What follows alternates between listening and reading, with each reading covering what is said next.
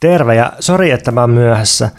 Mä kävin just ennen lähtöä tarkastelemassa vuoden 1787 Chateau Margaux etikettiä. Ja kun meillä on menossa se viinikellari remontti, niin jotenkin sieltä väliaikaisen ilmanvaihtolet, kun poistopää oli sitten valunut lähelle rantaa.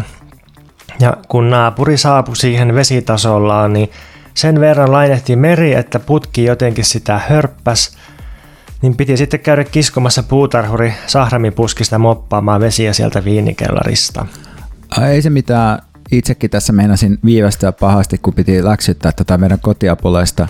Eihän se mitään ymmärtänyt. Mä kirjoitin oikein pitkän saarna ja vedin Google Translateilla se indonesiaksi ja laitoin erittäin hitaan koneäänen lukemaan sen sille ääneen ja varmuuden vuoksi vielä jälkikäteen huolsin mun ratsupiiskaa salongin puolella kaikkien nähden. Joo, ei ole elämä meille helppoa. Mitäs me tänään lievitettäisiin meidän tuskia? Olisiko joku semmonen, että laitettaisiin sun kuski hakemaan meille laatikollinen Krug Klosia ja sit ammuskeltaisiin niitä tota, samppanipulon korkkeja tuosta parvekkeelta, niin niillä osuttaisiin sellaisiin työläisiin, jotka näyttää kaikkein veltoimilta. Ai kun mä oon sober curious, niin jotenkin ei ole samaa menoa kuin ampuu työläisiä alkoholittomassa kumpan korkilla. Ne on liian halpoja. Okei, okay, mä ymmärrän. No, mitä jos käveltäis kauppahallille ja ostettaisiin pari kiloa ostereita ja sitten ajeltaisiin mun platinoidulla Teslalla sörkassa ja heiteltäisiin asunnottomia osterinkuorilla? Aa, ei kun mä oon nykyään vegaani, niin jotenkin tuntuu mauttomalta se osterin sisuksen hukkaaminen. Ei suhun kuitenkaan yli puolta kiloa sitä lihaa mahdu. Mitäs muuta meillä on ollut tapana tehdä? Miten jos vedettäisiin vähän taustanaruja ja tehtäisiin vähän politiikkaa, että Alkajaisiksi soitettaisiin pari puhelua ja katkaistaisiin jonkun nuoren vasemmistolaisen tutkijan uraa. Sitten voisi hankkia potkut iltapäivälehden päätoimittajalle ja voisiko vaikka kaataa jonkun ministeri. Ah, tota, mä oon lopettanut, tai oikeastaan päättänyt, että mä lopetan noin hommat.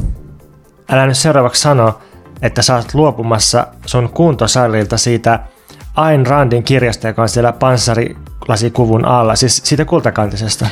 Hyvän tekeväisyyteen lahjoitin viime viikolla. Hei, mitä nyt oikeasti? Siis mä oon miettinyt näitä juttuja. Musta ei ole tuntunut viime aikoina kovin hyvältä. Mitä mä näillä miljardeilla teen? Koko järjestelmä on ihan väärin. Sitä on ihan mahdotonta hyväksyä.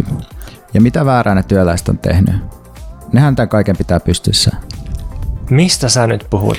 Kapitalismi tarkoittaa pääoman valtaa ja pääoma on pelkkää kasautunutta työtä – se on siis jonkun muun tekemää työtä, joka on muuttunut kuolleeksi ja sitten se on herännyt haudastaan imemään elävän työn elinvoimaa. Pääoman mustassa sydämessä tykyttää työntekijän oma sydän. Pääoma on reikäemoji, joka imee biosfäärin ja työläisten lisäksi vielä meidätkin. Tämä ei tule kestämään. Tämä ei voi kestää. Pääoman sivilisaatio on ohi ja kaikki tietää sen. No totta puhe mustakin on alkanut tuntua vähän tolta. Ai on? Kylläpäs helpottaa, kun voi vähän jakaa tunteitaan. Mites nyt sitten tästä eteenpäin? No mä mietin, että me voitaisiin lahjoittaa meidän omaisuus pois. Vaikka nyt ihan aluksi silleen, että 100 milliä riippumattomaan tutkimukseen, yliopistolle ja autonomisiin opistoihin, saman verran demokraattisesti hallinnoituihin säätiöihin, jotka tukee elokapinan kaltaisia yhteiskunnallisia liikkeitä, ja lahjoitetaan vailla vakinoista asuntoa rylle ja vapaalle liikkuvuudelle ja eläinoikeustoimijoille. Sitten me voitaisiin perustaa valtava lobbausnyrkki, joka tavoittelee elämiseen riittävää perustuloa ja työajan radikaalia leikkaamista ja siirtolaisuuden vapauttamista, ja voitaisiin kyllä ihan suoraan jakaa rahaa elämistä varten kaikille, jotka sitä pyytää. Sitten meidän pitää tukea myös tietty vasemmistofoorumia ja tutkijaliittoa ja poesiaa, ja mä olen kuunnellut sellaista Mikä meitä vaivaa podcastia, sillä voitaisiin laittaa molemmat ainakin miljoona dollaria osoitteessa patreon.com kautta Mikä meitä vaivaa. Kuulostaa tosi hyvältä. Mäpä avaan tästä nettipankin ja pistän rahat menemään. Kaikki tässä kuulemanne oli fantasiaa. Todellisuudessa miljardöörit eivät luovu rahoistaan eli vallastaan näin. Ja jos luopuisivatkin, lahjoitukset menevät hankkeisiin, jotka takaavat heidän kaltaistensa valtaa. Jos haluat edistää äsken kuvattua kehityskulkua, voit tukea riippumatonta tutkimusta, elokapinan kaltaisia yhteiskunnallisia liikkeitä, lahjoittaa suoraan vailla vakinaista asuntoa rylle ja vapaalle liikkuvuudelle ja eläinoikeustoimijoille, järjestäytyä tavoittelemaan elämiseen riittävää perustuloa ja työajan radikaalia leikkaamista ja siirtolaisuuden vapauttamista. Ja lisäksi tukea Mikä meitä vaivaa podcastia, jonka bonusjaksot voi tilata esim. viidellä eurolla osoitteessa patreon.com kautta Mikä meitä vaivaa. Juuri äsken kuulemanne oli harhaanjohtava yritys pelkistä antikapitalistinen toiminta pelkäksi kulutusteoksi. ikään kuin kapitalismi voisi lakkauttaa lahjoittamalla rahaa pankista toiseen. Mikä meitä vaivaa podcast siinä ratsasti kapitalismikriittisellä käsitteistöllä ja yritti. Se, mitä aivan juuri kuulitte, oli näennäisen itsereflektiivinen, itseironinen ja itsekriittinen yritys turvautua metatasolle ja nousta kritiikin ulottumattomiin, jossa... Tuo, mitä sekunti sitten kuulitte, oli kulttuurimarksilaista vihervasemmistoa tyypillisesti leimaava rekursiivinen ylianalyysi-paralyysi. Eli toisin sanoen abstraktia mössömäistä sössötystä, jonka takia poliittinen liikehdintä pysyttelee turvallisesti diskursiivisella tasolla sen sijaan, että todella tekisi materiaalisia interventioita vallan verkoston dispositiiveihin ja vapauttaisi paon viivejä, viivoja, jotka deterritorialisoivat pääoman yhtä aikaa arboresenttia ja rizomaattista kapturointia.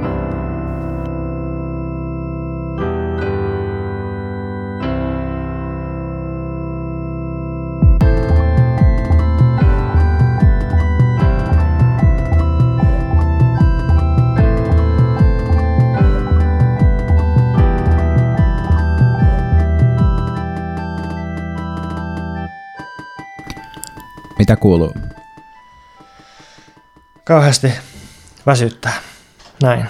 Mutta... Pontus tuli tänään siis tänne meille ja toi isot hampurilaiset ateriat ja valitti, että, että nyt väsyttää ja oikeastaan ei ole enää kiihdytystä, mutta nyt pitäisi pystyä hidastamaan kaiken kiihdyttelyn jälkeen. Niin kuin on se stressipainevaihe ohi viikosta tai en tiedä, jostakin elämästä ehkä – koko fossiilikapitalismista. Ja sitten ei ole vielä palautumis- ja elpymisvaihe alkanut, niin tämä on semmoinen väsynyt välivaihe tässä. Mä luulen, että meitä molempia voisi auttaa semmoinen kuristus.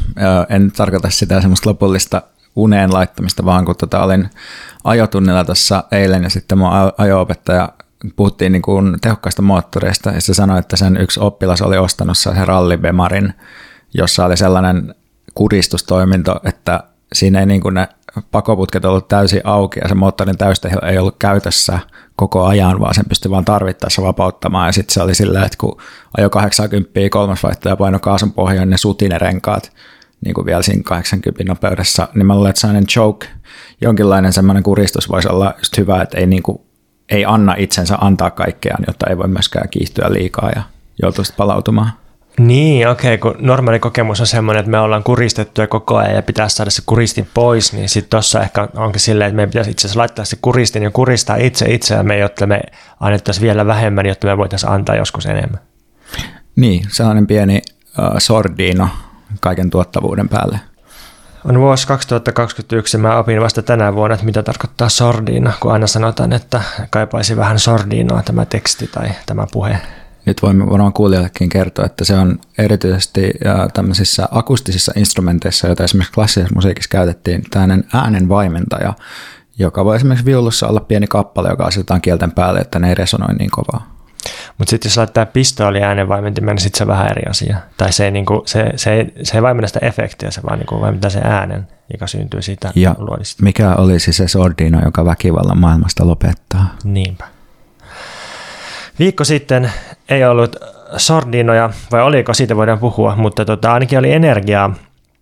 Nimittäin mä kävin ja myös Veikka kävi Elokapinan syyskapina viikon avajaisaktiossa, jossa blogattiin Mannerheimin tie sitä eduskuntatalon edestä yli 500 ihmisen voimin ja siellä saatiin pitkästä aikaa raitista ulkoilmaa ja sosiaalista minglausta. Oli tämmöinen niin kuin, no, pitkästä aikaa semmoinen tilaisuus, jossa oli paljon tuttuja, puolituttuja ja tuntemattomia, joiden kanssa tuli siinä juteltua kadulle ja verkostoiduttua ja liikuttua. Ja olipa piristävää paitsi poliittisuudessaan, niin myös yleissosiaalisuudessaan ja pandemian jälkeisyydessään. Ehkä yleisesti voi taas kerran sanoa, että Elokapina on kyllä parhaiten organisoitunut katuliike Suomessa koko vuosituhannella. Koulutukset, toimintakäytännöt, viestinnän hallinta, monipuolisuus, ihmisten jaksaminen, toiminnan jatkuvuus, erityisesti se lannistumattomuus, että 140, 120, taas 140 ihmistä viedään putkaan. Ja sitten aina palaa sieltä ja ne toteaa, että koska tavoitteita ei ole saavutettu, niin sitten me jatketaan. Niin oikeasti jatkaa, niin jaksaa jatkaa sitä. Niin tämä on todella upea ja tämä on harvinaista muista Suomessa. Elokapina on onnistunut kauhistuttamaan pääkirjoittajat ja poliitikot ja oikeisto ja äärioikeisto oikeastaan tällä hetkellä reagoi hämillään siihen, vähän niin kuin poliisi. Ja tekee mieli kuvata tätä kaikkea Applen vanhalla sloganilla, että it just works. Kaikki näyttää rullaavan ja toimivan oikein hienosti. Mä kuitenkin ajattelin, että, että mä voisin käydä läpi joitain mun tuntemuksia tuosta avajaisaktiosta, jonka jälkeen on tapahtunut paljon kehityksiä ja varsinkin sitten kun kuulet tätä jaksoa, niin on varmaan taas tapahtunut kehityksiä. Tämä on enemmän semmoista tunnelmointia ja jotain, mikä on kesken kuin kovinkaan mietittyä poliittista ajattelua. Tämä on yksityisajattelua. Ää, niin, ja sitten niin ehkä tämä just sellaista – Tämä ei vielä sellaista hyvää pohdintaa tasolla, vaan, vaan tämä on sellaista, että hyvin kuvattu tasolla, että hyvin, hyvin sanoitit tuntosi. No, katsotaan nyt. Veikka voi arvioida sitten lopuksi. Mutta siis 500 ihmistä on ehkä 30-40 minuuttia tukkimassa katua ensin. On, on hyvä fiilis, hyvä joukko ihmisiä. Ehkä poliisilla on kuitenkin aloite siinä, että poliisi tukki sen tien varsinaisesti ennen kuin me tukittiin se. Ja poliisi myös piiritti tapahtumaan koko ajan ja sitten se myös lopetti sen. Eli, eli siinä oli semmoinen, semmoinen fiilis, että se oli, kuitenkin poliisin niin kuin, niin kuin taktisesti poliisin hallussa se, se tapahtuma, ja tietysti niinhän se usein on, jos on niin kuin suuria mielenosoituksia, koska ne asiat tapahtuu silloin niin hitaasti, että, että tota, jos poliisi on valmistautunut, niin kyllä ne saa, saa pidettyä sen jotenkin hallinnassa. No, suurin osa ihmisistä alkoi poistua kadulta heti, kun poliisi alkoi luupilla toistaa, huudattaa sellaista poistumiskäskyä. Ja tietysti jokaisen kannattaa toimia just sellaisella tavalla mielenosoituksessa, mikä tuntuu hyvältä itselle ja ei kannata ylittää omia rajojaan ja, ja tota, mitenkään näyttää itseään tai näin. Mutta kyllä tuli voimakas kokemus siitä, että, että jos ne 500 ihmistä olisi jäänyt siihen, niin poliisi olisi ollut aika hankalassa asemassa – koska 500 ihmistä ei voi oikein mahduttaa pariin pidätysbussiin tai edes pariin putkaan. Ja ei niitä nyt voi alkaa kaasuttaakaan enää, kun nyt tällä hetkellä kuusi poliisia on syytteessä, ää, siis pahoinpitelystä, koska ne kaasutti tai antoi käskyn kaasuttaa viime syksynä elokapinalaisia. No, mutta et, et suurin osa ihmisistä sitten otteli saman tien ja, ja meni pois siitä sitten. Kadulle jäi ehkä reilut 150 ihmistä – istumaan ja valmiina menemään putkaan. Itse jäi muutaman ystävän kanssa siihen asti, että poliisi laittoi hallarikameran päälle ja tuli naamaan antamaan henkilökohtaisen poistumiskäskyn ja ilmoitti, että seuraavaksi voi käyttää voimaa, jos ei poistu. Niin katsoin, että siinä tilanteessa oli äh, omaa halua poistua. Mutta että jos tosiaan ne 500 olisi jäänyt sinne tielle, niin poliisi ei olisi voinut tehdä tällaista naamaan tulemista henkilökohtaisesti.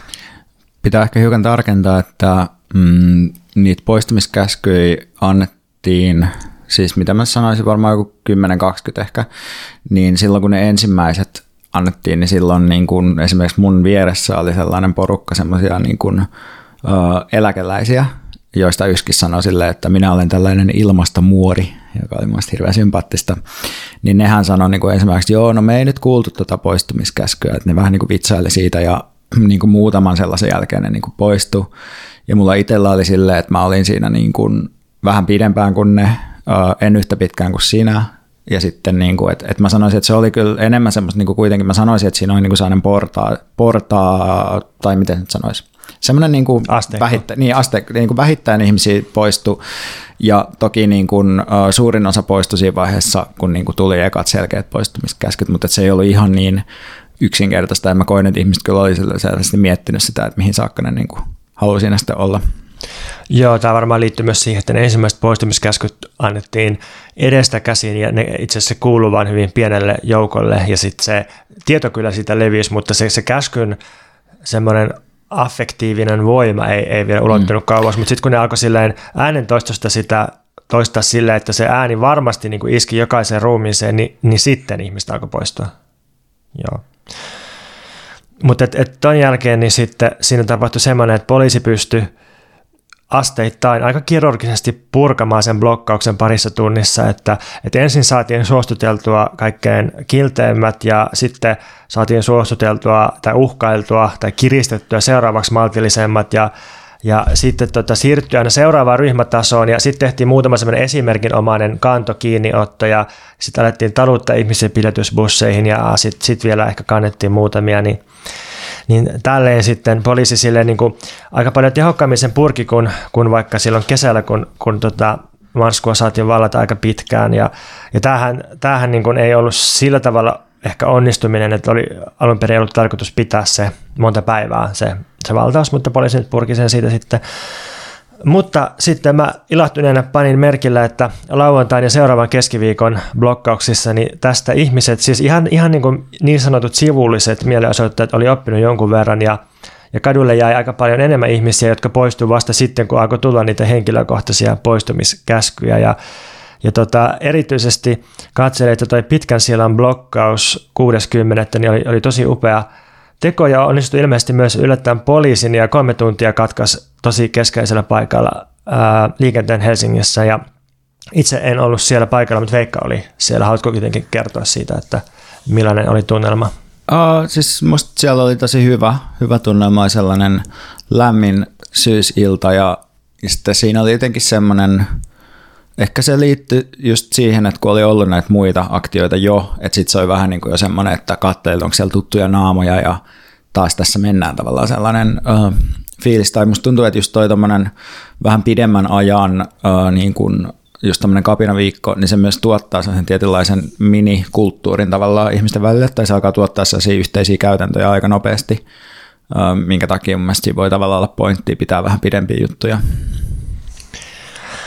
Joo, ja mä itse just ajattelin, että tämä oli semmoinen hieno äh, lyhyen mittakaavan oppimisprosessi, jonka taustalla on tietenkin elokapina sisäinen monivuotinen oppimisprosessi ja kehitysprosessi.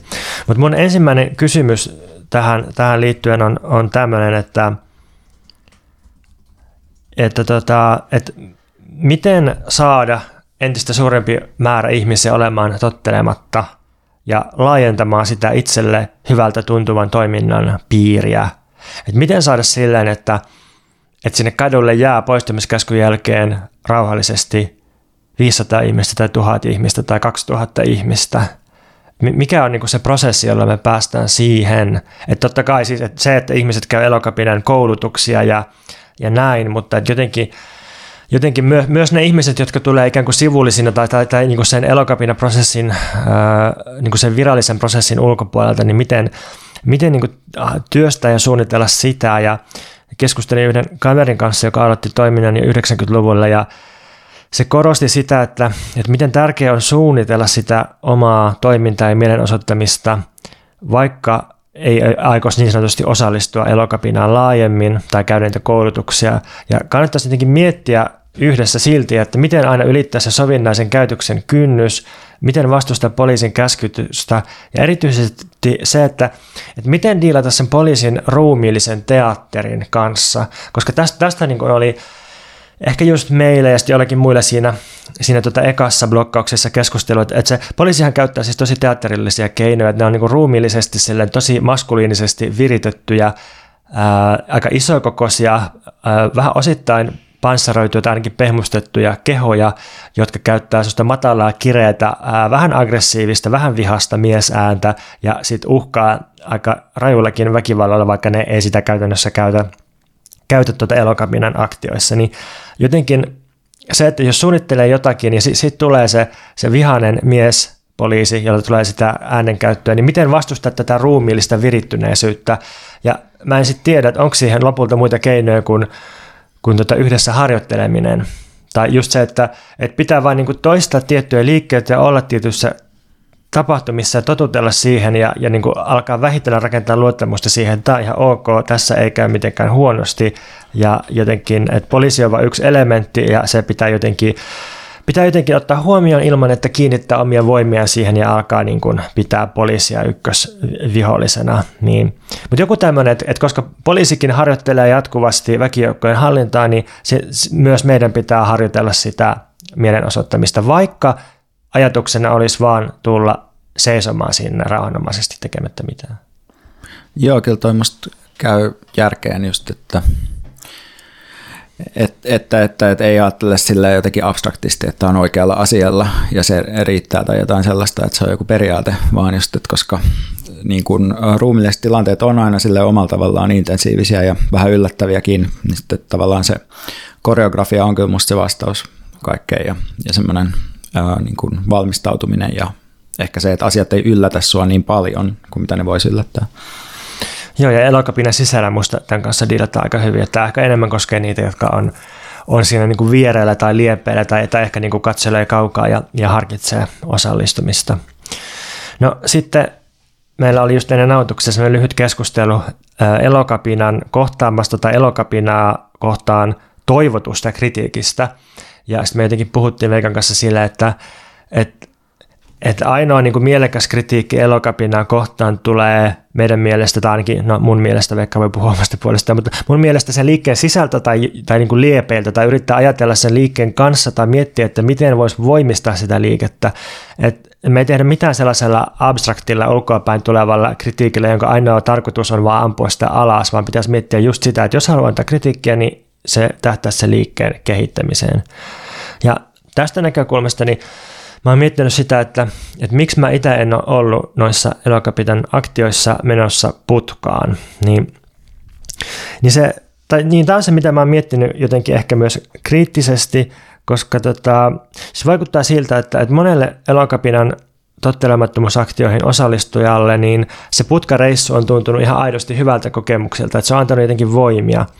Ja mulla ei ole tällaista kokemusta itselläni putkareissusta ja mä mä niin kuin en näe siinä mitään myönteistä ja, ja mä en niin kuin, lähtökohtaisesti mulla on sellainen olo, että jos mä haluan osallistua johonkin toimintaan, niin mä en halua ottaa 12 tunnin putkareissuja ja sakkoja, vaan mä haluaisin tehdä se ilman minkäänlaisia kustannuksia. Että mä, mä haluaisin sen blokkauksen ilman mitään kielteisiä seurauksia ja jotenkin mun omista kokemuksista lähtien ja, ja sitten myös siitä toimintaperinteestä lähtien, mistä mä tuun, niin se jotenkin mun on vaikea käsittää tätä putka-intoa tai jotenkin sitä, että, että vaikka se ei elokapinan tavoite varsinaisesti päätyä sinne putkaan, niin silti niitä lukuja vähän niin kuin ollaan sille, että no nyt jes, nyt, nyt 120 pääs putkaan, että ensi kerralla ehkä 200 sitten. Ja, ja jotenkin, äh, okei okay, mä tar- tajuan, että siinä tavoitellaan sellaista äh, huomiota ja hyväksyttävyyttä siis silleen, että, että hei, että me kannetaan vastuuta ja, ja että jos 200 ihmistä on valmiita menemään putkaan, niin tämä on aika merkittävä signaali ja näinhän se on, mutta mä en oikein mahda sille mitään, että mulle henkilökohtaisesti tämä tuntuu kuitenkin jotenkin uhriutumiselta ja mä en ehkä halua niin sanotusti kantaa mitään vastuuta tai muutenkaan joutua kärsimään, vaan mä haluaisin muutoksia ja parempaa elämää meille mahdollisimman pienellä kärsimyksellä ja mahdollisimman pienillä kustannuksilla. Mitä sä ajattelet tästä? Oh, no, ehkä, ehkä tuossa on niinku se, se juttu, että, että jos ajattelee sille, että putkaan meneminen on jotenkin tärkeää tai jotenkin, jos nyt joku näin ajattelee, niin ehkä siinä on jotenkin mun mielestä vähän semmoinen ajatus, että, että, että se on jotenkin sille että et se, niinku, että me toimitaan yhteiskunnan sääntöjen mukaisesti ja sen takia me ollaan valmiita ikään kuin, että, että me ollaan samaa mieltä kuin poliisi lähtökohtaisesti, mutta tämä asia on niin tärkeä, että tässä tapauksessa niin kuin lairikkominen on sallittu, muissa tapauksissa se ei ole, ja sen me osoitetaan he sillä, että me kuitenkin niin kuin toimitaan tavalla, tai mennään sinne putkaan, mutta me niin kuin tuotaan tämmöinen väliaikainen häiriö tässä järjestelmässä, niin ehkä se on niin kuin semmoinen, mikä siinä mua itselleen niin kuin ei, ei silleen jotenkin resonoi, koska mä en ajattele silleen, että poliisi tai niin kuin kansa, tai eduskuntalaitos tai jotenkin Suomen valtio tai tämmöiset tahot, että ne on jotenkin sellainen, että ne on meidän puolella tai jotenkin samaa porukkaa, mutta vähän silleen niin kuin jäljessä jostain päätöksistä.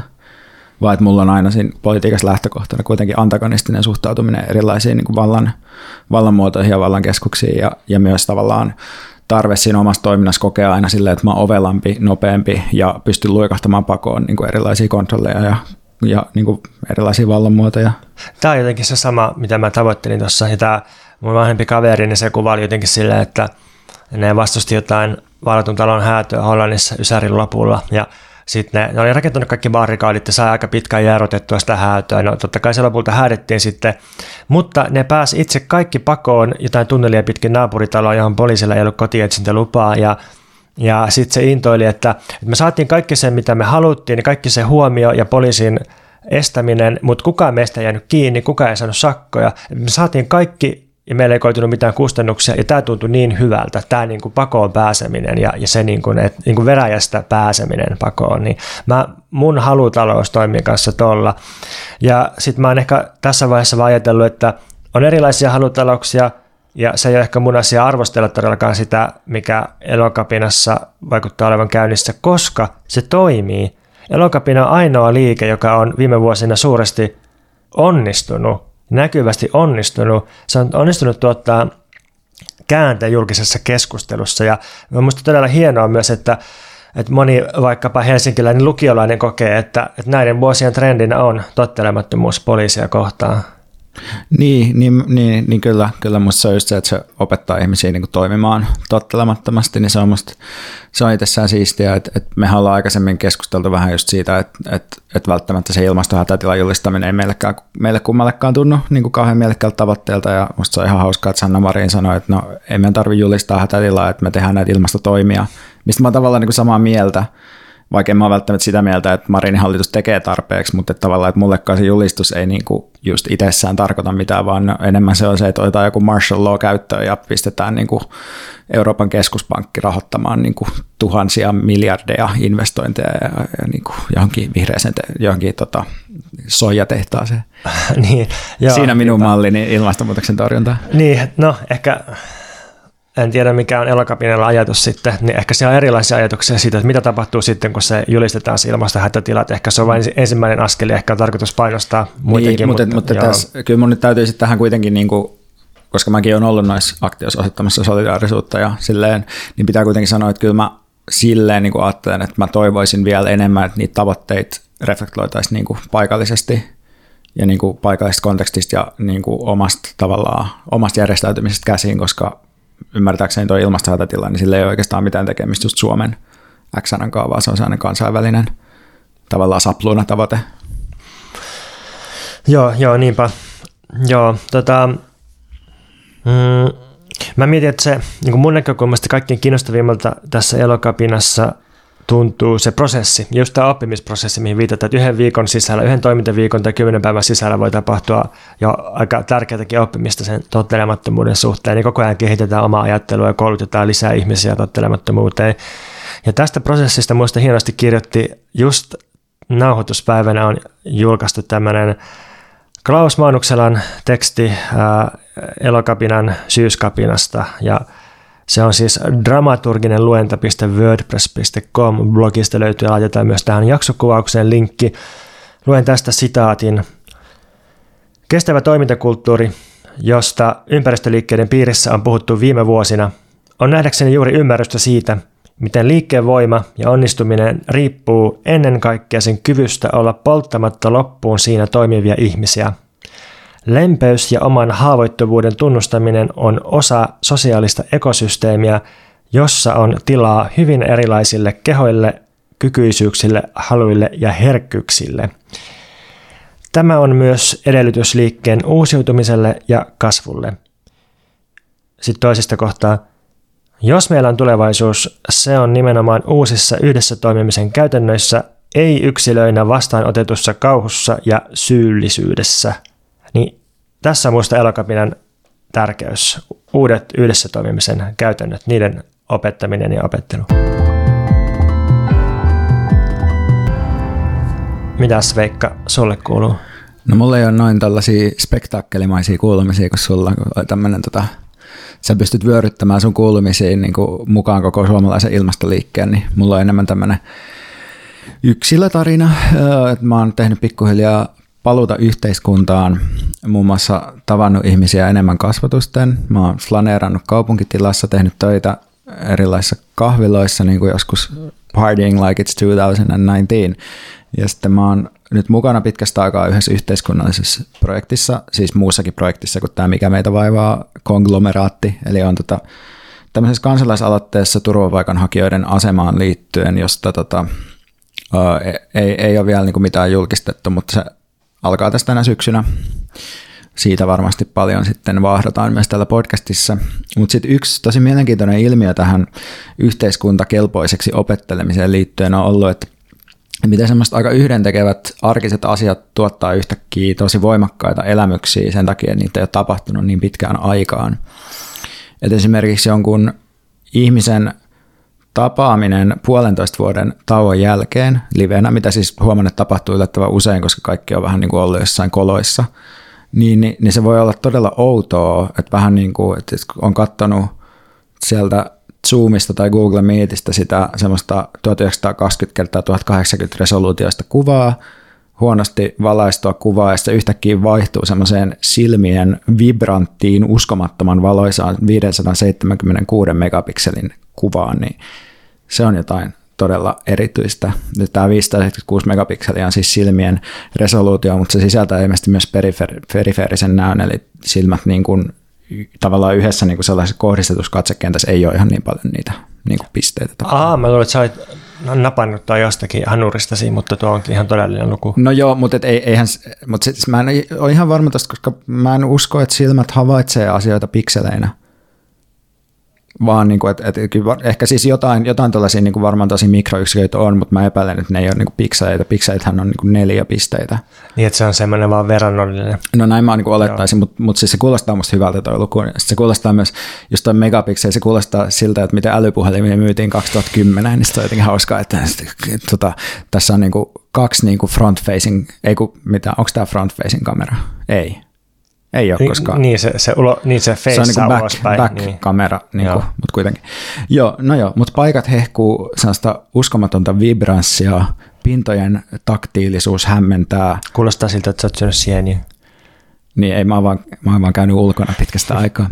Mä kävin Kalliolaisessa kommunissa, äh, siis mä en ole tässä kommunissa käynyt aikaisemmin, mutta mä kävin ylipäätään Kalliolaisessa kommunissa ekaa kertaa tosi pitkää aikaa ja se aktivoi hirveän kasan erilaisia muistoja. Sitten mä olin myös tänään terapiassa liveenä ja tuli tosi hyvällä tavalla erikoinen fiilis siitä, että millaisilla sellaisilla sanottamattomilla tavoilla toisen ihmisen kanssa samassa huoneessa oleminen muuttaa sitä dynamiikkaa, kun koko ajan virittäytyy toisen merkkeihin ja tunnetiloihin ja lukee niitä ja hengittää samaa ilmaa. Niin jos on hirveä kiire, niin tämä kaikki voi olla tosi ahdistavaa, mutta jos on aikaa jäädä fiilistelee tätä just vähän niin kuin joku sienipää, niin se voi olla todella hieno kokemus. Samastutko? Joo, samasta. Mulla on semmoinen horror-viikko, tai siis ei se oikeasti ollut horroria lopulta, mutta semmoinen, että on... Semmoinen eek-viikko, niin kuin Linnanmäelle. Joo, semmoinen spooky Halloween-viikko. Siis semmoinen, että on viilettänyt paikasta toiseen, että maanantaina oli kaikenlaista menoa ja matkustin Jyväskylästä Helsinkiin ja tiistaina oli kahdeksan tunnin dokkarin kuvauspäivä, johon muun muassa kävelin hakemaan kahvia Rediin ja sitten sieltä sieltä sitten törmäsin sattumalta veikkaan ja kaikkea tällaista kommervenkkiä ja kommelluksia. Ja... Kuinka yllättävää, että sä törmät muuhun siellä Redissä. niin. Sitten tota, jonain päivänä oli se oli 12-tuntinen päivä ja 7-tuntinen työhuoneen muutto ja kaikkia tapaamisia ja tälleen. Niin, niin sitten kun on, on tälleen fyysisesti liikkunut tilassa ja tavannut ihmisiä ihan niin kuin sinäkin, niin, niin on ollut kiire ja on ollut väsynyt ja en ole nukkunut riittävästi, mutta sitten mä oon huomannut myös, että kun on sitä fyysistä siirtymistä, niin se on jotenkin helpompi diilata sellaisen kiireen kanssa, koska se, se siirtyminen antaa siihen jotain konkretiaa, että kun se rivakasti ripostelee as, askeleita jonnekin, niin, niin siinä on joku, siinä on joku niin kuin järki siinä, että, että okei, pitää olla tietyssä paikassa tiettyyn aikaan ja siihen kuluu, siihen niin kuin kuluu aikaa ja voimia siihen siirtymiseen ja sitten tulee nopeammin ehkä nälkä ja näin. Kun taas jos on yksi jonkun ruudun äärellä kiireessä, niin se ei niin kuin konkretisoidu mitenkään muuten kuin sillä, että, että niin kuin tavallista useammin avaa jotain ö, uutisten etusivua tai somekanavaa. Ja nyt sellaiseen ei ole oikeastaan aikaa, paitsi jos istuu jossakin metrossa, niin, niin tavallaan se on jopa helpommalta tuntunut se kirjan kanssa diilaaminen, kun on tällaista fyysisyyttä. Niin, eli se tuo sellaista pientä konkreettisuutta meidän uskomattoman abstrakteihin elämiin. Joo, joo, me ei olekaan pelkkiä sellaisia megapixelisilmiä tuolla datavirrassa. Just näin.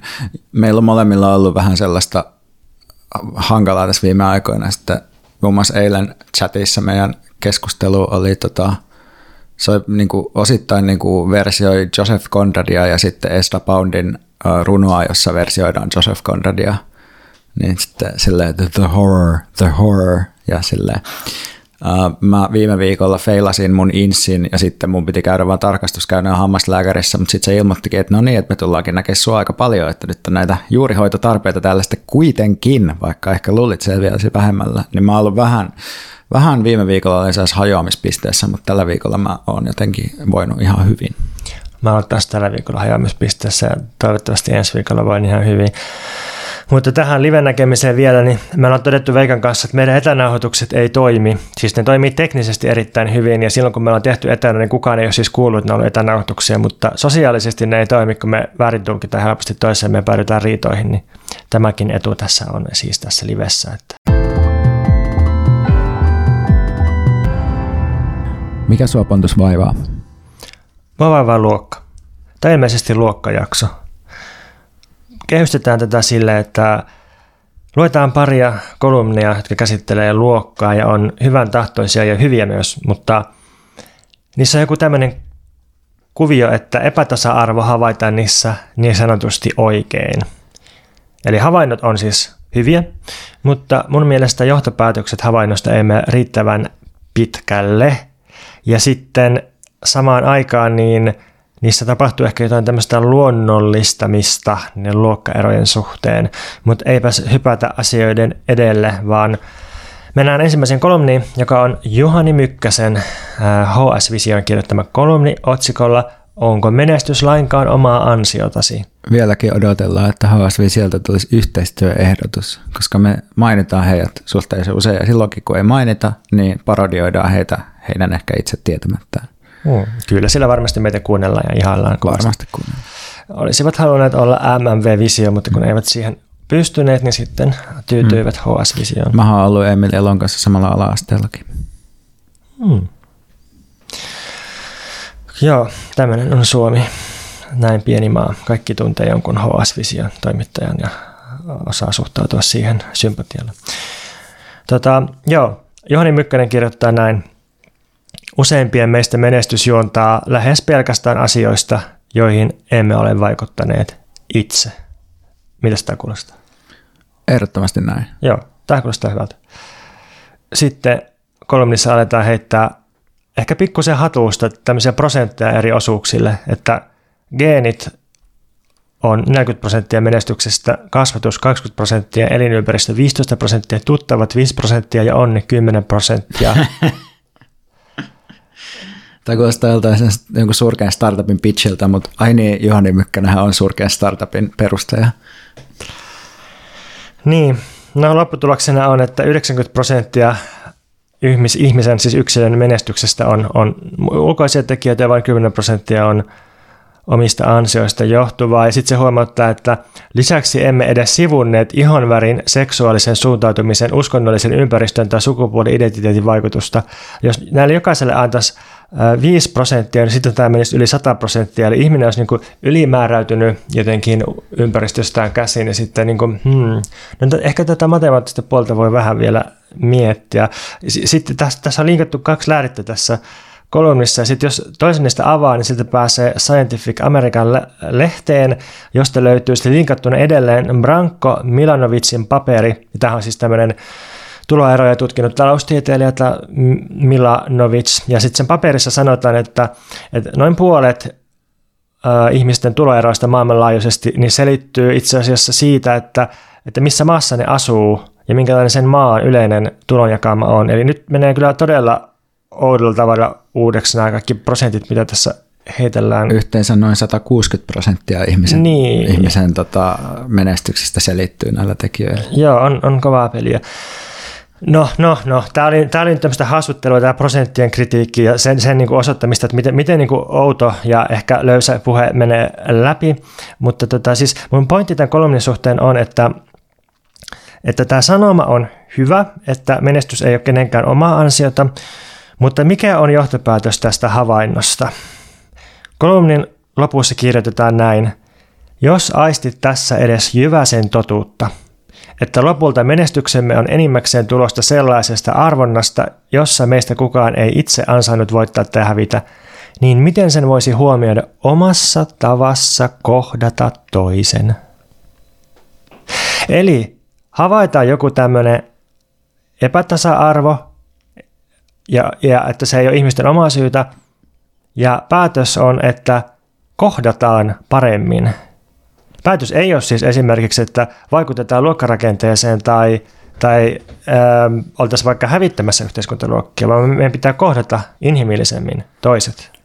Niin, ehkä tästä, tästä tulee siis sellainen fiilis, että se ajatus on kuitenkin niin, että, että nämä tekijät on just, no niin kuin sä sanoit, ne on niin kuin staattisia tekijöitä, jotka määrää sitä, että millaisia asemia ihmiset asettuu. Mutta sitten musta, no tämä nyt on vähän epäreilu, mutta tavallaan mä koen, että, että just tässä tapauksessa, kun on kyse kuitenkin Voltin perusteesta, että, että sit sehän kuitenkin tavallaan tuottaa aktiivisesti niin kuin vielä voimakkaampaa semmoista uh, luokkarakennetta, tai niin kuin ainakin niin kuin siis tuottaa sellaisia uh, poljetun, poljetun ja väärin kategorisoidun työvoiman muotoja, joita voidaan sitten laajentaa muuallekin yhteiskuntaan, niin että että tavallaan, että onko tämä niinku perustelu sille, että, että, että kun nämä ihmiset nyt joka tapauksessa on jo tässä niin tuolla niinku katuajassa, niin miksi me enää laittaisi heitä ajamaan skootterilla? Niin, eli jos Voltin oma innovaatio on se, että miten kierrätä, miten kierrätä sääntöjä, jotta työntekijöille voidaan maksaa vähemmän rahaa, niin sitten tämmöinen kolumni on ehkä tulkittavissa Voltin PR-puheeksi jos haluaa lukea tätä tosi tosi ilkeästi, niin kuin me selvästi halutaan, kun kerrankin kirjoitetaan joku vähän niin kuin vasemmistohenkinen kolumni Hesarinista, sillä että vittu mitä paskaa, luokka-analyysi ei ole kohdillaan. Eli vähän epäreilu meno tässä kyllä. No jatketaan epäreilua menoa. Luetaan Raisa oma heimon kolumni Yleltä otsikolla Miksi sama asia on rikkaan tekemänä cool ja köyhän tekemänä mauton. Tätä kolumnia jaettiin paljon ja tämä oli minusta ilahduttava teksti. Jos mä itse kirjoittaisin Ylelle, niin mä varmaan kirjoittaisin just tällaisia kolumneja. Ja oikeastaan mä kirjoitin kansanuutisiin tällaisia 5-10 vuotta sitten. Tämän kolumnin pointti on, että yhteiskunta on rakennettu keskiluokalle ja keskiluokkaisille arvoille. Mitä tämä kuulostaa? Joo, kyllä. Näin. Joo. Tässä luetellaan olennaisia pointteja, niin kuin, että on ok kikkailla byrokratiaa vastaan yleisesti, jos kyse on verosuunnittelusta tai, tai mistään tällaisesta niin kuin verojen vähentämisestä keskiluokkaisena tai, tai vaikka yrittäjänä. Mutta jos samaa tulojen maksimointia tavoittelee toimeentulotuen saaja, niin sit se onkin sosiaaliturvan väärinkäyttäjä ja, ja sitten pummi. Ja mitä varakkaampi on ihminen, niin sitä hyväksyttävämpää on käydä käsiksi valtion tukiin. No, siis joo, tykkään. Mutta mut tämän tekstin opetus on, että suosittelen tarkistamaan omia silmälaseja säännöllisesti, kenen näkökulmasta maailmaa ja sen ilmiöitä tarkastelen. Tämän tekstin ingressissa ilmaistaan sama pointti, että emme yhteiskuntana ulota samaa luottamusta ja myötäsukaista katsetta vähävaraisiin kuin siis keskiluokkaisiin tai rikkaisiin. Eli tämä on siis radikaalimpi kolumni ja mun mielestä parempi kolumni kuin Juhani Mykkäsen kolumni. Mutta onko tässä silti vähän semmoinen, että, että jotain samaa, että tunnistetaan jotain luokan kaltaista, mutta sitten ratkaisuna siihen on kohtaaminen, luottamus, myötäsukainen katse, silmälasien tarkistaminen – ja nyt mä ymmärrän, että tässä taustalla varmasti on Ylen kolumnien kielioppi. Sanomisen tila on hyvin rajattu kolumnissa ja kolumnissa on aika vaikeaa ja epämääräisen tuntusta vaatia esimerkiksi kapitalismin kaatamista. Että joko se kuulostaa omituiselta tai naurettavalta tai sitten Yle ei julkaise sitä tai jotain tällaista. Mutta oli miten oli, niin onko tästä nyt niin, että lopputulos joka tapauksessa on se, että, että tällaisissa puheenvuoroissa niiden hyvien havaintojen jälkeen, niin, niin se, jotenkin se luokan käsittely kääntyy pelkäksi asenteeksi, ikään kuin pelkäksi suhtautumistavaksi. Niin ehkä tulee myös mieleen tässä just, että kun tavallaan me luetaan vähän eri silmälaseilla just näiden, näitä kahta tekstiä, koska me tiedetään ehkä näistä ihmistä jotain ja sillä ajatellaan, että Raisa Omaheimo on niin hyvä tyyppi.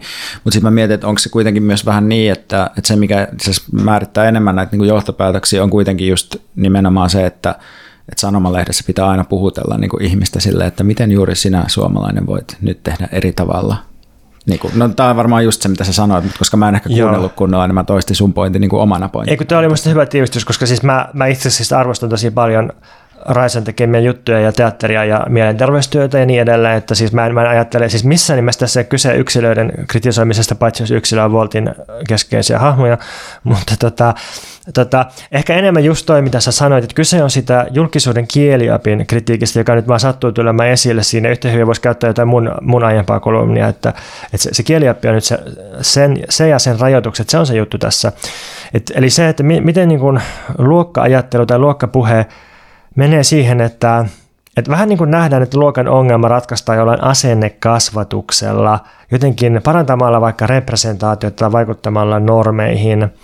Mutta sitten kun me taas päädytään siihen, että, että se luokan ongelma on vähän niin kuin siinä, että luokka ei katoa mihinkään, jos me suhtauduttaisiin alempiluokkaisiin ihmisiin sallivammin. Luokkasuhteet ei häviä mihinkään, vaikka me yritettäisiin vähentää vaikka työväenluokkaisten ihmisten kokemaa syrjintää, koska ne on silti työväenluokkaisia sen jälkeen. Et vaikka järjestettäisiin maailman laajin kohtaamiskampanja ja asenteellisten silmälasien putsauspaja, niin sen jälkeen kapitalistinen yhteiskunta on edelleen jakautunut luokkien vallan ja varallisuuden mukaan.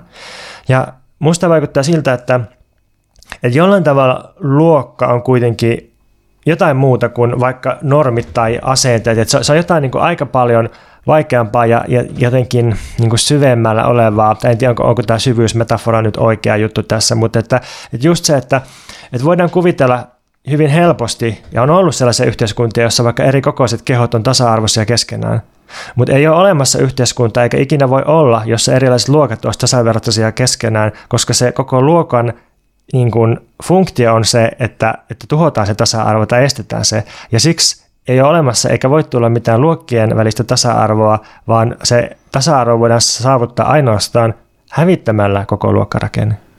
Niin, toi on kyllä ihan hyvä, hyvä muotoilu silleen, että jos ajatellaan just että jotain tällaista, niin kuin, että jotain ominaisuutta, että jos nyt olisi joku vaikka tämmöinen, että silmien väri olisi jotenkin sellainen asia, minkä perusteella ihmisiä kohdellaan eri tavalla, niin, niin tosiaan, että, että, että silmien värin voi niin kuin ajatella silleen, että se, että, että se ei, se ei niin kuin määrittele, tai että se voi niin kuin tavallaan tehdä neutraaliksi, koska se on niin kuin lähtökohtaisesti neutraali. Ja sitten taas luokka ei sille lähtökohtaisesti ole neutraali, ellei sitä luokkaa sitten ymmärretä just silleen, että se on joku, se on niin kuin su, suunnilleen niin kuin sun puhetyyli ja kulttuurinen maku ja jotain tällaista. Mutta siis mehän ollaan puhuttu tässä podcastissa toisinaan luokasta ja enimmäkseen se on kulkenut ehkä ajoittain käytettävänä käsitteenä jonkinlaisena taustana tai kulkenut meidän podcastin taustalla, mutta just musta tuntuu nyt pitkästä aikaa relevantilta keskustella luokasta, ehkä sen takia, että, että tavallaan niin kuin koen, että, että luokkapuhe on vähän niin kuin tullut takaisin, mutta ehkä sellaisessa erilaisessa muodossa, että siinä on ehkä tapahtunut joku transformaatio, ja mua niin kiinnostaa miettiä sitä, että mä, mä käsittelen tätä nyt ensisijaisesti silleen, että miten mä oon törmännyt luokan käsitteeseen tämmöisessä uh, uudelleen niin kuin tällaisessa somea hallitsevassa intersektionaalisessa arkipuheessa. Ja sitten mä oon pohtinut, että miten luokka niin kuin usein löytyy jostakin, mutta vähän niin kuin semmoisena sivuosana. Että luokka muistetaan mainita, mutta se on aina osa semmoista litaniaa, jossa on just etnisyys, seksuaalisuus, sukupuoli, luokka, tälleen. Ja nyt pitää sanoa tärkeä disclaimer, että tämä mitä mä tässä sanoa, niin tämä ei ole mikään intersektionaalisen feminismin olemus tai periaateohjelmasta otetut oleelliset kohdat tai mitään sellaista. Että tämä ehkä vaan, niin kuin, että mä yritän analysoida semmoista tyypillistä puhetapaa, tämmöistä niin kuin jotenkin intersektionaalisten ja tämmöistä niin kuin, vähän niin kuin woke-tilien ja tällaisten sitä analyysiä. Saanko keventää vähän tähän väliin? Totta kai. Kertomalla kaskun. Joo. Mä tapasin tässä sellaisia, no sanotaan, että niinku sukulaisiin vertautuvia boomerikäisiä ihmisiä. Ja sitten kuulin tällaisen keskustelun, että yksi sanoi, että Iiris Suomella on valittu vihreiden puheenjohtajaksi tuuraamaan Ohisaloa, että rauhoittuukohan se nytten, koska se on ollut niin kova interseksuaalinen feministi tähän asti. Ja sitten siitä tuli heti korjaus toisen taholta, että ei, ei, kun intertekstuaalinen feministi. Musta olisi, olisi siistiä olla, olla tuota intertekstuaalinen feministi. No niinpä, eipä. Joo, onnittelut Iiris Suomelalle valinnasta. Mä just olin tässä Kalliossa Ipissä yksi päivä, sitten hän ilmestyi sinne ja häntä haastateltiin ja sitten mä ajattelin, että minä käyn moikkaamassa, mutta en mennyt ja hyvä, että en mennyt, koska se on joku Hesarin niin kuin puheenjohtajan haastattelu. Niin. Etten häirinyt. Mutta niin, siis jatketaan disclaimeria silleen, että mikään intersektionaalisessa feminismis ei periaatteessa estä tarkastelemasta yhteiskunnallisia prosesseja ja valtasuhteita, jotka käytännössä johtaa tiettyihin sorron muotoihin, jotka kohdistuu tiettyihin yksilöihin. Voisi myös väittää, että näiden tämmöisten yhteiskunnallisten prosessien tarkasteleminen on välttämätöntä, jos halutaan oikeasti puuttua sortoon, jota jotkut ihmiset kokee. Mutta sitten samaan aikaan voi myös todeta, että No ei, ei niinkään niin jotenkin olemuksellisesti tai lakia, niin kuin jotenkin intersektionaalisen feminismin lakeja lajeista jotenkin sisäisesti seuraten, mutta jotenkin vaan tällaisena tendenssinä arkipäiväisessä intersektionaalisessa keskustelussa huomio on hyvin usein yksilön kohtaaman vahingon luetteloinnissa eri sorron muotojen kautta – silleen, että no kun koska olen nyt niin kuin tätä, tätä ja tätä, niin sen takia minun kohdistuu näitä, näitä, näitä, näitä. Tai yleensä se on vielä silleen, että koska, koska jotkut ovat näitä ja näitä, näitä ominaisuuksia, niin sen takia heihin kohdistuu tätä.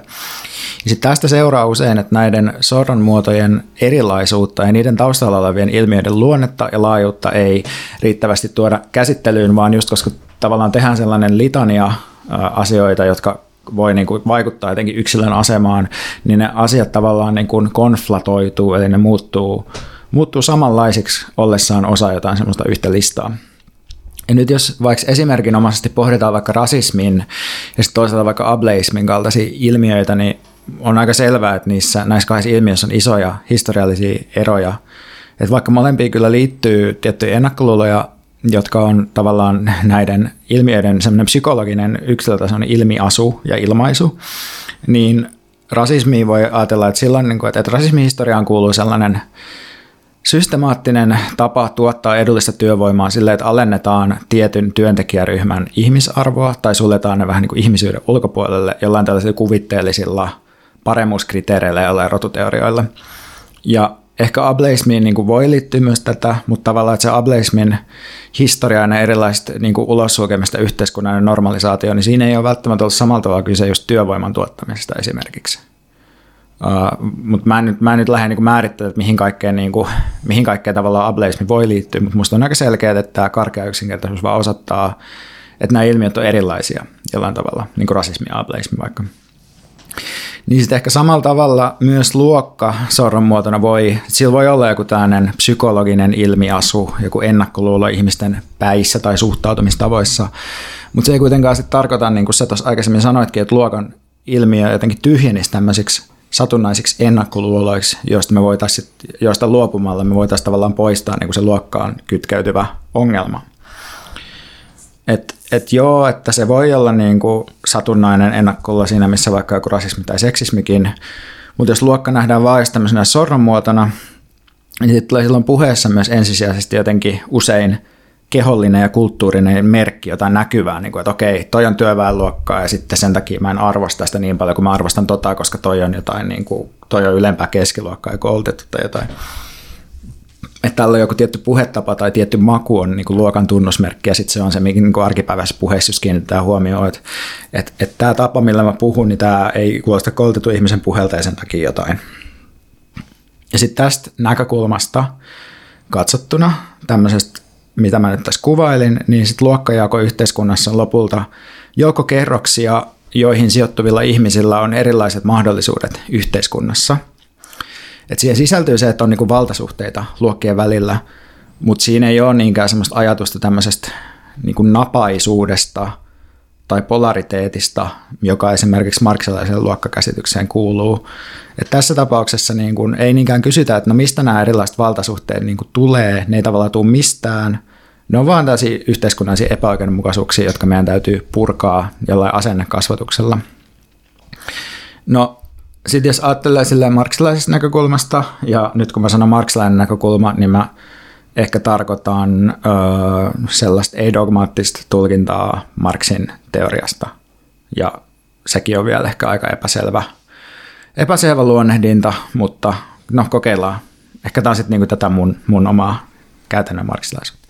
Mutta marksilaisesta näkökulmasta luokka on valtasuhde, joka on seurausta ja samalla myös edellytys sille, että pääomaa voi kasata.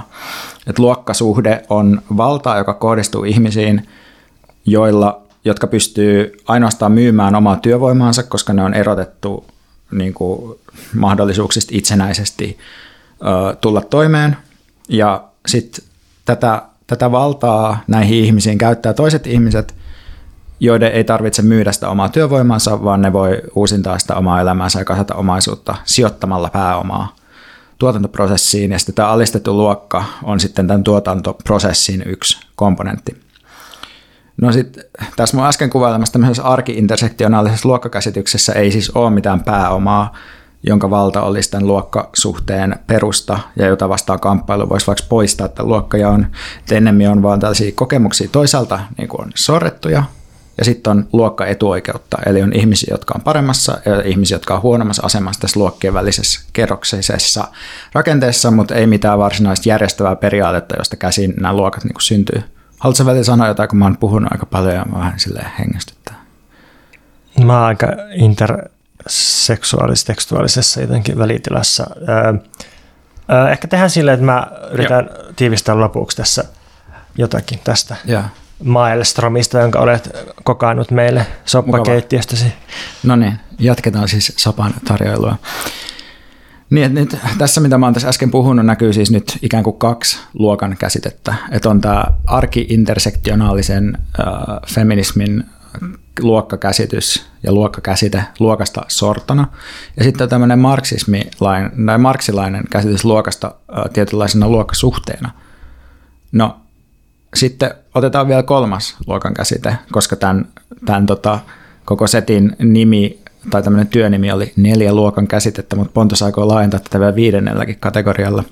Otetaan kolmas näiden rinnalle, joka on siis äh, läheistä sukua tälle intersektionaalisuuden luokalle, äh, nimittäin sosiologinen luokkakäsite. Ja tämä ei ole nyt mikään yksi ei niin mikään yksi niin tavallaan niin luokan käsite, vaan tämä on niin monia erilaisia niin luokkateorioita, mutta se, että mikä niitä ehkä erottaa tästä marksilaisesta, on just se, että, että, että, että, että ne on niin joukko eroja, tai ne on niin eroja ihmisryhmien välillä tai yhteiskuntaryhmien välillä, ja luokkajako muodostuu jotenkin eri tekijöiden yhteisvaikutuksesta, mutta että luokka on kuitenkin tämmöinen jotenkin tilastofakta, jotenkin yksi tämmöinen tapa, jolla me voidaan jotenkin erotella – väestö toisistaan, että se on tietyllä tavalla, se ei ole niin neutraali, mutta se on kuitenkin tämmöinen satifikaatioasia ennemminkin kuin joku tämmöinen niin kuin vastakohtaisuus tai, tai joku sellainen selkeä alistussuhde.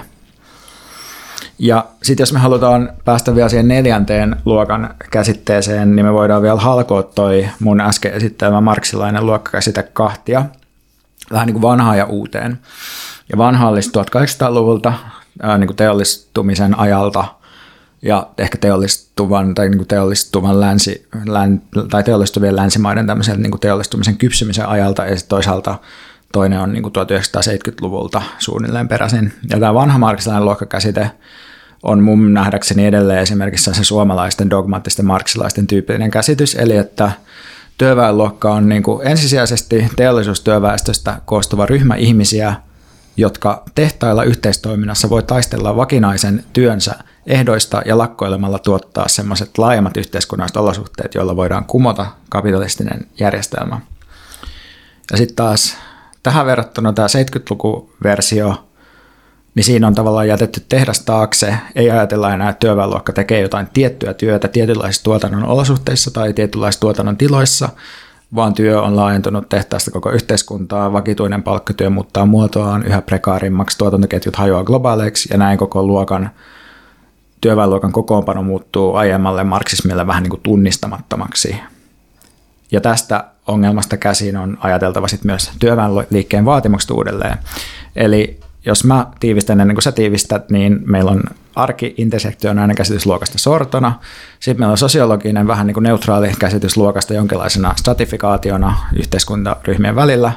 Sitten meillä on kaksi marksilaista käsitystä, jos toinen on semmoinen vanha marksilainen käsitys, missä luokka on niin kuin se tietty, tietty työväenluokka, joka taistelee pääomaa vastaan vähän niin kuin sellaisessa teollis, teollistumisen kontekstissa ja tietysti niin kuin työn järjestämisen oloissa. Ja sitten meillä on joku 70-luvulta lähtien tämmöinen kaikki hajoaa kaikkialle tyyppinen luokkakäsite.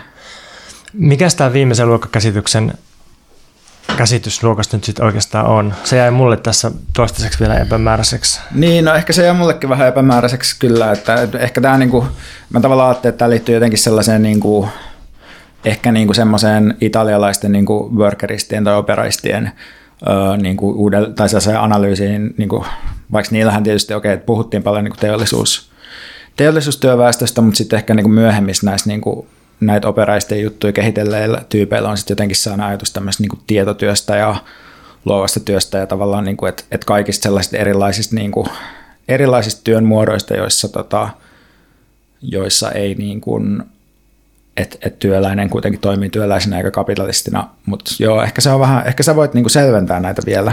Jotenkin. Joo, olisiko tuossa siis joku semmoinen, että, että jos se vanhempi marksilainen käsitys luokasta oli aika homogeeninen, tai homogenisoiva, siis semmoinen, että, että okei, että kaikki työläiset ei ole samanlaisia, mutta että ne on jotenkin samassa asemassa tuotannossa, niillä on samanlainen positio, Ni, niin sitten noin just italialaiset operaistit ja autonomit ja, ja erityisesti kaikkien eniten feministit alkoivat hahmottaa sitä, että itse asiassa ihmiset ei ole samassa suhteessa vaikka pääomaan, tai että, että äh, valkoinen milanolainen tehdastyöläinen 70-luvulla niin oli, oli itse asiassa aika erilaisessa asemassa kuin, kuin sitten ää, neljän lapsen kotiäiti tai, tai, tai, tai sitten niin kuin joku rodullistettu alihankkijatyöläinen jossakin tai, tai joku, tota, joku muulla tavalla näihin luokan ja muun sorron järjestelmiin hmm. putoava ruumis. Et jotenkin, et, et on, on niin alistusta ja on, on niin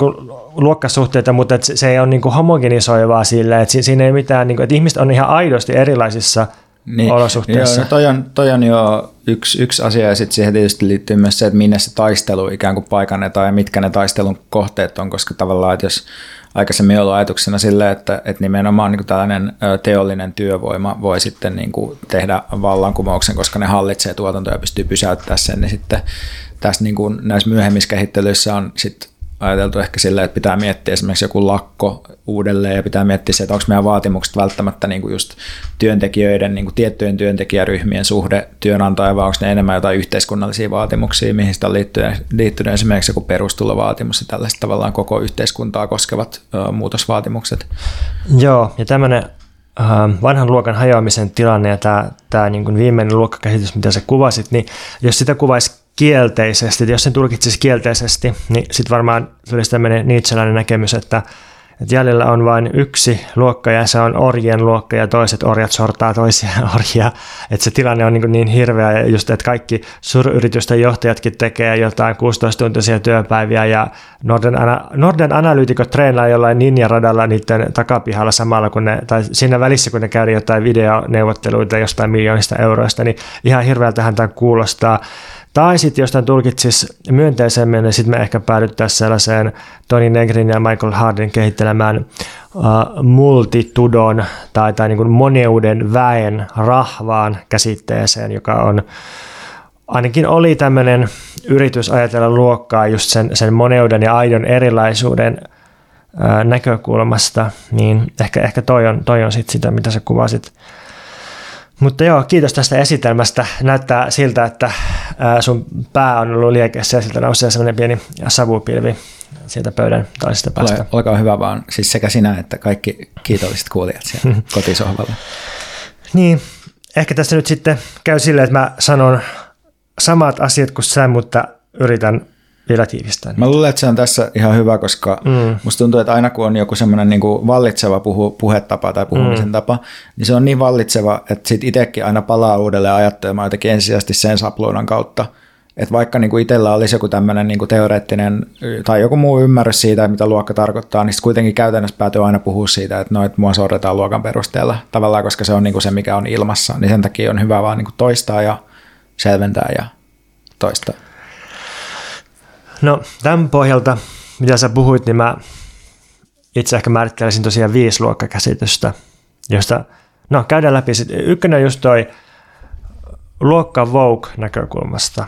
Eli luokka on yksilöön kohdistuvaa tai, tai yksilöistä koostuviin ryhmiin kohdistuvaa sortoa, joka on sitten aika usein kulttuurista. Et hirveän usein mun mielestä tällaisessa arkipäiväisessä, hyvän tahtoisessa ja sinänsä ihan tarpeellisessa somepuheessa, yhteiskuntakriittisessä somepuheessa, niin niin luokkaa lähestytään sitten jotenkin sillä, että se on niin kuin maku, koulutus, kieli, ulkonäkö, vaatteet, ja sehän on niitä, mutta että kyllä se aika tosi paljon on musta sitä, sitä varallisuutta, siis, siis omaisuutta ja, ja tuloja, mutta erityisesti omaisuutta ja vaurautta, koska se vauraus mahdollistaa aika paljon enemmän kaikkea näitä muuta. Siis tarkoitan sitä, että jos ihmisellä on hyvä maku, niin sehän mahdollistaa myös asioita. Hyvällä maulla voisit saada vaikka ulkonäköä tai vaatteita tai,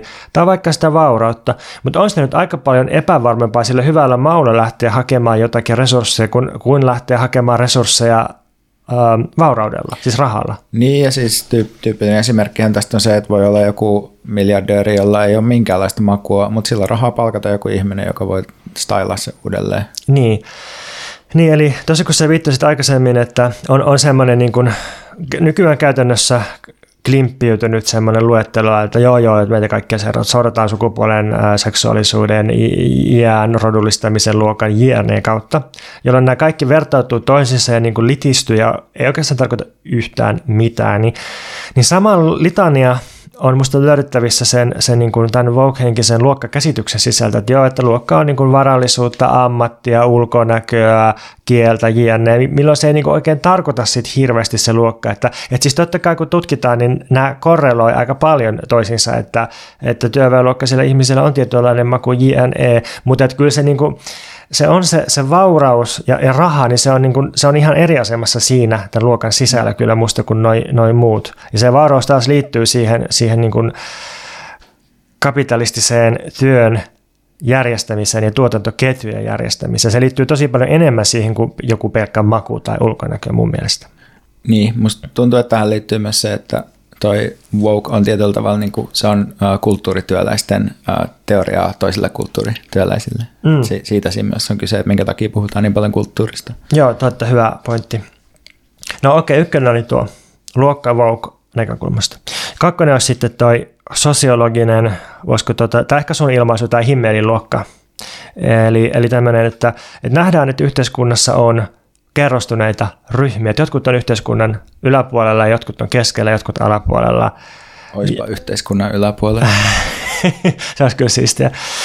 Ja sitten tätä, ähm, on tämmöinen niin rakenteellinen epätasa-arvo, mutta sit, se vähän niin kuin on, että siinä, siinä se vaan nyt on ja hengaa ja, ja minkä teet sille sitten. Et se, se on niin kuin tilasto, ja ehkä nähdään jotain mekanismeja, jotka pitää sitä yllä, mutta jotenkin tätä lähestytään semmoisena sosiaalisena faktana, semmoisena jotenkin objektiivisena, rakenteellisena tekijänä. Ja, ja sitten herää kysymys, että mikä on tämän luokka-analyysin oma merkitys, että miksi sitä tehdään sitä luokka-analyysiä, Tämä ihan oikeasti mulla herää kysymyksenä, siis tämä ei mikään retorinen kysymys, mä, mä haluan tietää, että mitä monet kriittiset sosiologit, jotka tekee sinänsä hyvää luokkatutkimusta ja löytää näitä objektiivisia hierarkioita luokkien väliltä, niin mitä ne niin aikoo tehdä sillä tutkimuksella, mikä on niiden motivaatio, miten ne ajattelee, että niiden tutkimusta käytetään.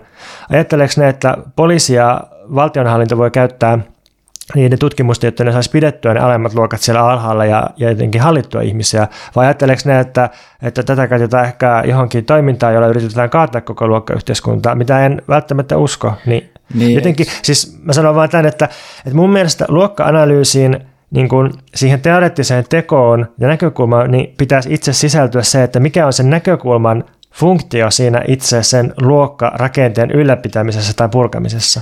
No mä ehkä näen sen niin kuin silleen, että kun mä itsekin opiskellut niin kuin sosiaalitieteitä Suomessa 2000-luvulla, että idea on se, että, että eri, ensin tehdään niin kuin isoa kvantitatiivista tutkimusta siitä, että suomalaiset sijoittuu niin kuin näihin luokkiin, ja tämä luokka vähän niin kuin kasvaa ja supistuu. Sitten sosiaalityön ja sosiaalipolitiikan oppiaineissa mietitään, että millaisilla tavoin me voidaan lisätä luokkaliikkuvuutta, kaventaa jotain luokkaeroja ja sitten niitä viedään niin kuin poliisisuosituksena sitten sosiaalidemokraateille ja ehkä vasemmistoliitolle ja sitten tehdään sellaisia niin kuin pieniä muutoksia esimerkiksi eri niin kuin tukijärjestelmiin ja sitten ehkä myös niin kuin johonkin Kelan johonkin juttuihin ja tällaisia ja sitten vähän niin kuin hallinnoidaan niitä luokkia sillä kevyesti niin kuin hyvinvointivaltiohengissä.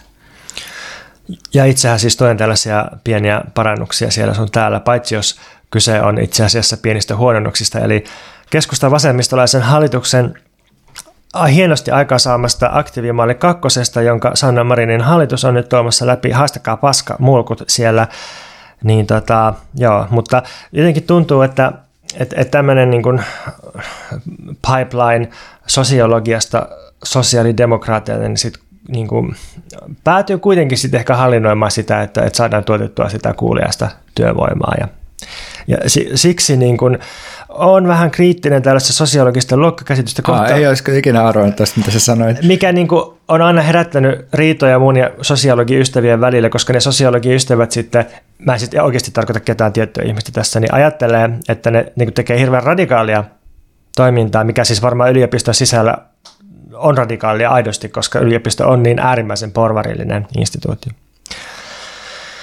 No joo, sitten kolmas näkemys luokasta, niin no toi, mihin sä viittasit, toi vanhamarksilainen näkemys, joka ehkä on aika lähellä tuota sosiologista näkemystä, paitsi että siinä on tarkoitus jossain vaiheessa jollain tavalla kaataa kapitalismia. Ja siinä haetaan sitä konfliktia nähdään, että luokkien välillä on, on jatkuva konflikti. Mutta sen luokkakäsityksen ongelmana, tuon vanhan marksilaisen luokkakäsityksen ongelmana on se, että, että siinä sitten vähän niin kuin päädytään helposti jotenkin polisoimaan sitä, että no kuka nyt kuuluu oikeasti työväenluokkaan ja sitten sit löydetään ehkä joku niin kuin, no semmoinen stereotyyppinen duunarihahmo, oli se sitten rakennustyöläinen tai, tai kampaaja tai, tai ö, hoitaja tai, tai mikä tahansa. Ja sitten ei niin kuin, kun on niin paljon ihmisiä semmoisissa tilanteissa, jotka ei oikein mäppäydy perinteiseen käsityksen luokista, että on, on vaikka niin sanotusti kulttuurista pääomaa, mutta ei ole rahaa ja sitten niin jotenkin kiistellään siitä, että mihin tämä yksilö kuuluu. Niin, niin tää, tässä on niin kuitenkin sitten semmoinen, että, että luokitellaan yksilöitä ryhmiin helposti, mikä, mikä ei siis ollut alun perin vaikkapa Marksilla ja Engelsillä kovinkaan olennainen juttu. Et se on, se on niin askel kohti radikaaliutta toi vanha marksilainen luokkakäsitys, mutta mut, sitten se on ehkä vähän jämähtänyt menneisyyteen ja, ja herää se kysymys, että mitä se pystyy sanoa tästä hetkestä. Niin, niin ja sitten kun tavallaan että musta tuntuu, että helposti, no kun puhutaan niin dogmaattisista, dogmaattisista muodostelmista, niin silloin usein välttämättä ei ehkä yritetä edes niin kehittää sitä analyysiä ajanmukaiseksi, vaan enemmän yritetään niin perustella, että miksi tämä alkuperäinen analyysi on itse asiassa koko ajan oikeassa.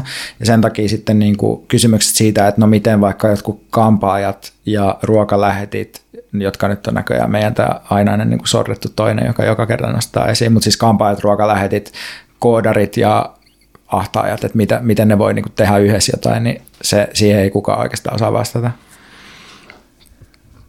Niin, toi on, toi on just se ongelma, että, että helposti vanhamarksilaisessa luokkanäkemyksessä niin yritetään vain perustella, että miksi Marx näki kaiken oikein jo 1860-luvulla ja yritetään survaa muuttunutta todellisuutta ja historiaa niihin vanhoihin juttuihin, mikä, mikä niin kuin ei sitten oikein johda mihinkään. Tai se on jotenkin uskomatonta, että edelleen on marksilaisia, jotka ajattelee, että kunhan me saadaan se oikea finaalitulkinta Marksin pääomasta, niin sitten kaikki ratkeaa, niin ei, mikä ei kyllä ratkea sillä. Että asiat ratkeaa toiminnan kautta ja, ja tota, teoreettinen toiminta on myös toimintaa, mutta ei se, ei se joku yksi tietty tulkinta jostakin ei kyllä ratkaise kauheasti vielä mitään. Niin mä luulen, että Marx olisi kauhuissa, jos se tietää, että ihmiset 150 vuotta myöhemmin riitelee hänen tekstiensä tulkinnoista. Siellä se pyörii haudassaan äh, Lontoossa.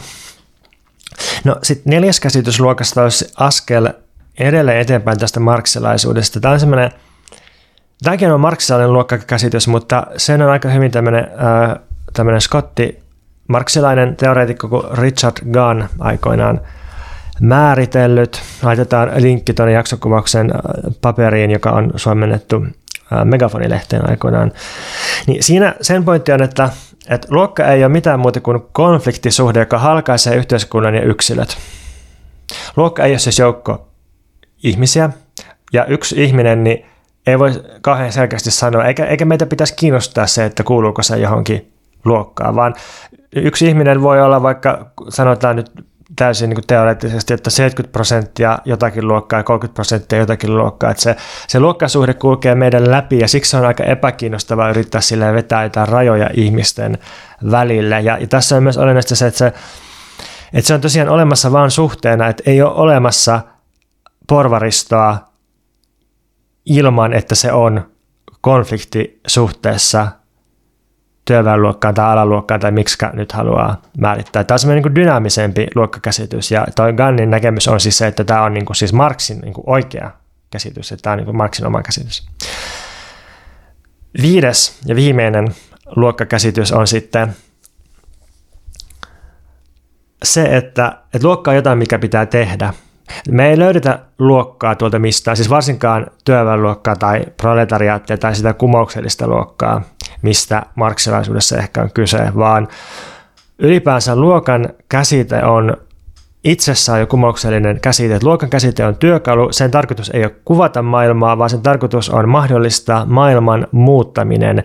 Ja luokka tai työväenluokka tai proletariaatti tai prekariaatti on potentiaalisesti ketkä tahansa, kunhan se rakennetaan. Että se, se täytyy aina rakentaa uudestaan se luokka, joka tulee muuttamaan yhteiskunnan, kumoamaan koko luokkayhteiskunnan. Ja tähän näkemykseen kuuluu myös se, että ei ole olemassa luokkia ilman luokkataistelua. Ja tämä on ehkä se, mikä mua häiritsee tuossa sosiologisessa, siis tämä nyt on älytön karikatyyri ja yleistys ja todella niin kuin epäreilu, törkeä kärjestys, tämä, mitä me kutsutaan sosiologiseksi luokkakäsitykseksi. Itse asiassa toikin saattaa tulla Joo, Gannilta. Älkää lähettäkö meille sähköpostia sosiologit, me tietää, että Joo. tämä ei ollut nyt reilua. Joo, mutta tota, se kuitenkin sitten häiritsee, että siitä puuttuu se käsitys siitä, että et, et luokat rakentuu luokkataisteluista, oli se taistelu sitten jotain niin kuin maltillista palkkavaatimusta tai, tai jotenkin niin kuin sairausloman ottamista, saikuttamista, tai oli se taistelu sitten jotakin niin kuin hyvin militanttia valtaamista tai teidän tukkimista tai mitä tahansa, niin niin tota, tai oli se sitten kommentointia jossakin nettifoorumeilla tai somessa tai jotain, niin joku tämmöinen konflikti on jatkuvasti luokkien välillä. Ilman tätä konfliktia niin ei ole oikeastaan olemassa luokkia. Tai, tai jotenkin, että, että semmoinen yhteiskunta, jossa ei ole luokkataistelua, niin se on varmaankin sitten semmoinen yhteiskunta, jossa ei ole luokkia. Ja sehän olisi aika hienoa, jos me lopulta päästäisiin sellaiseen. Joo, uh, just joku teoreetikko tässä puhui siitä, että kun sanoit, että meidän työväenluokkaa välttämättä löydetään, niin me saattaisi löytää kapitalistien uh, luokka tai ainakin jonkinlaisia esimerkkejä siitä, että, että tota, miten kapitalistit toimii yhdessä. Että se, se esimerkki, mitä se käytti, oli se, että miten tota, erilaiset tämmöiset just keikka, keikka tai gig economy, eli keikkatalouteen perustuvat tämmöiset alustafirmat, vaikka ne inhoa toisiaan ja lähtökohtaisesti haluaisi tuhota toisensa, niin ne on valmiita liittoutumaan silloin, jos ne, ne pystyy niin kuin yhdessä kaatamaan jonkun lakihankkeen. Et silloin ne toimii niin kuin kapitalistisena luokkana. Ehkä voisi ajatella sitten, että että me muut, jotka ei olla sitä superkapitalisti hyperluokkaa, niin mekin voitaisiin toimia tällä tavalla. Tai että emme, me ei tarvitse olla samoja, me ei tarvi olla, meillä ei tarvitse olla samaa identiteettiä, meillä ei tarvitse olla samaa kieltä, me ei tarvitse näyttää samalta eikä kuulostaa samalta, me ei tarvitse samaistua toisemme, me ei tarvitse tykätä toisistamme, mutta me voidaan toimia yhdessä saadaksemme jotain vaatimuksia läpi tai jotta me saataisiin kaadettua jotakin haitallisia koneistoja tai vaikka elokapinan suhteen, niin eihän niin kuin, ihmiset, jotka osallistuvat elokapinan blokkauksiin, ei niitä tarvitse olla samaa mieltä mistään muusta kuin suurin piirtein siitä toimintatavasta, ja se riittää, sillä se saadaan aika tehokkaasti tehtyä se aktio. Niin toimintatavasta ja siitä, että ilmastonmuutokselle täytyy tehdä jotakin mahdollisimman nopeasti. Mikä sua Veikka suosituttaa tänään?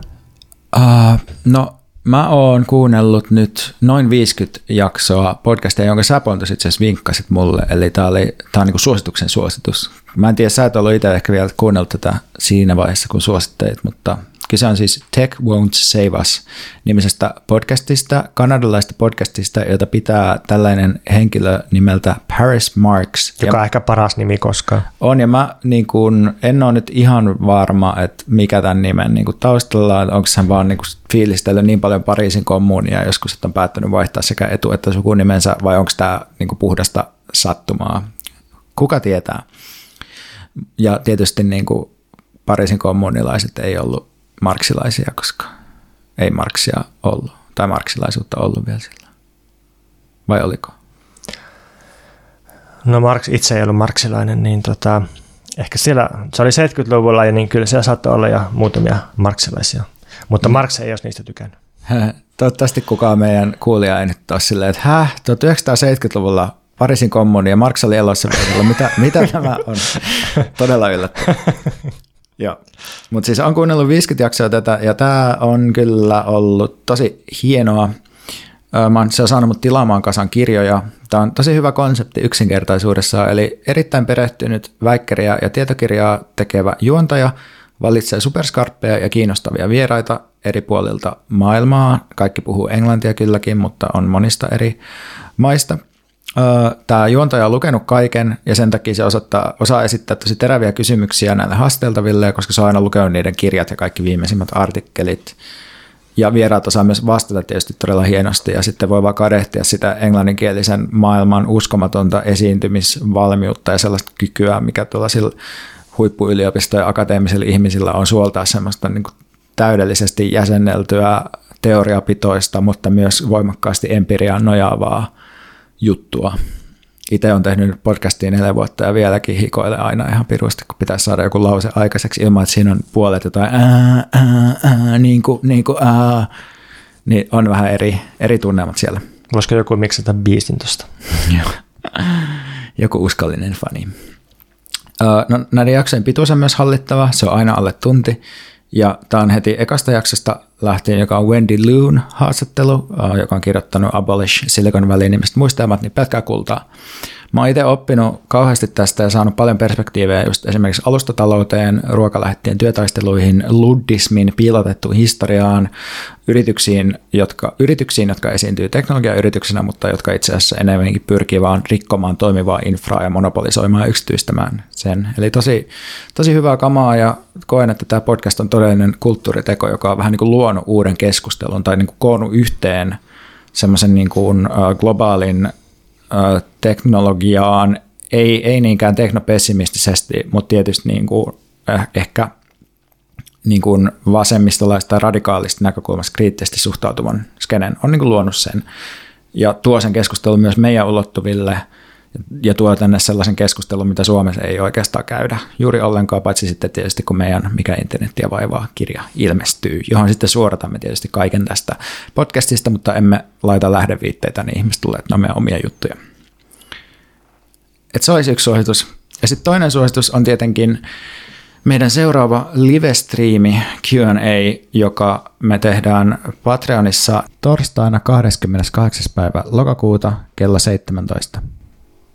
Me tehtiin meidän nelivuotisstriimi ja mä pahoittelen kaikille ihmisille, ketkä, vo, ketkä voitte sieltä kirjoja arvonnasta, koska mä en ole postittanut niitä vielä, mutta tämä tulee tapahtumaan ja kirjat saapuvat kyllä teille.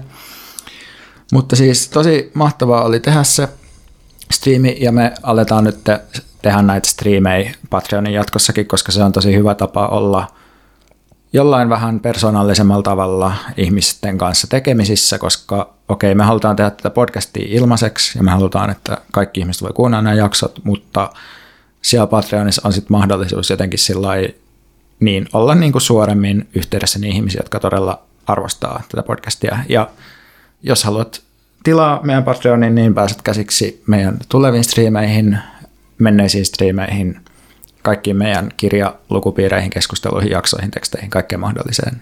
Eli patreon.com kautta mikä meitä vaivaa. Mitä sä haluat suostella?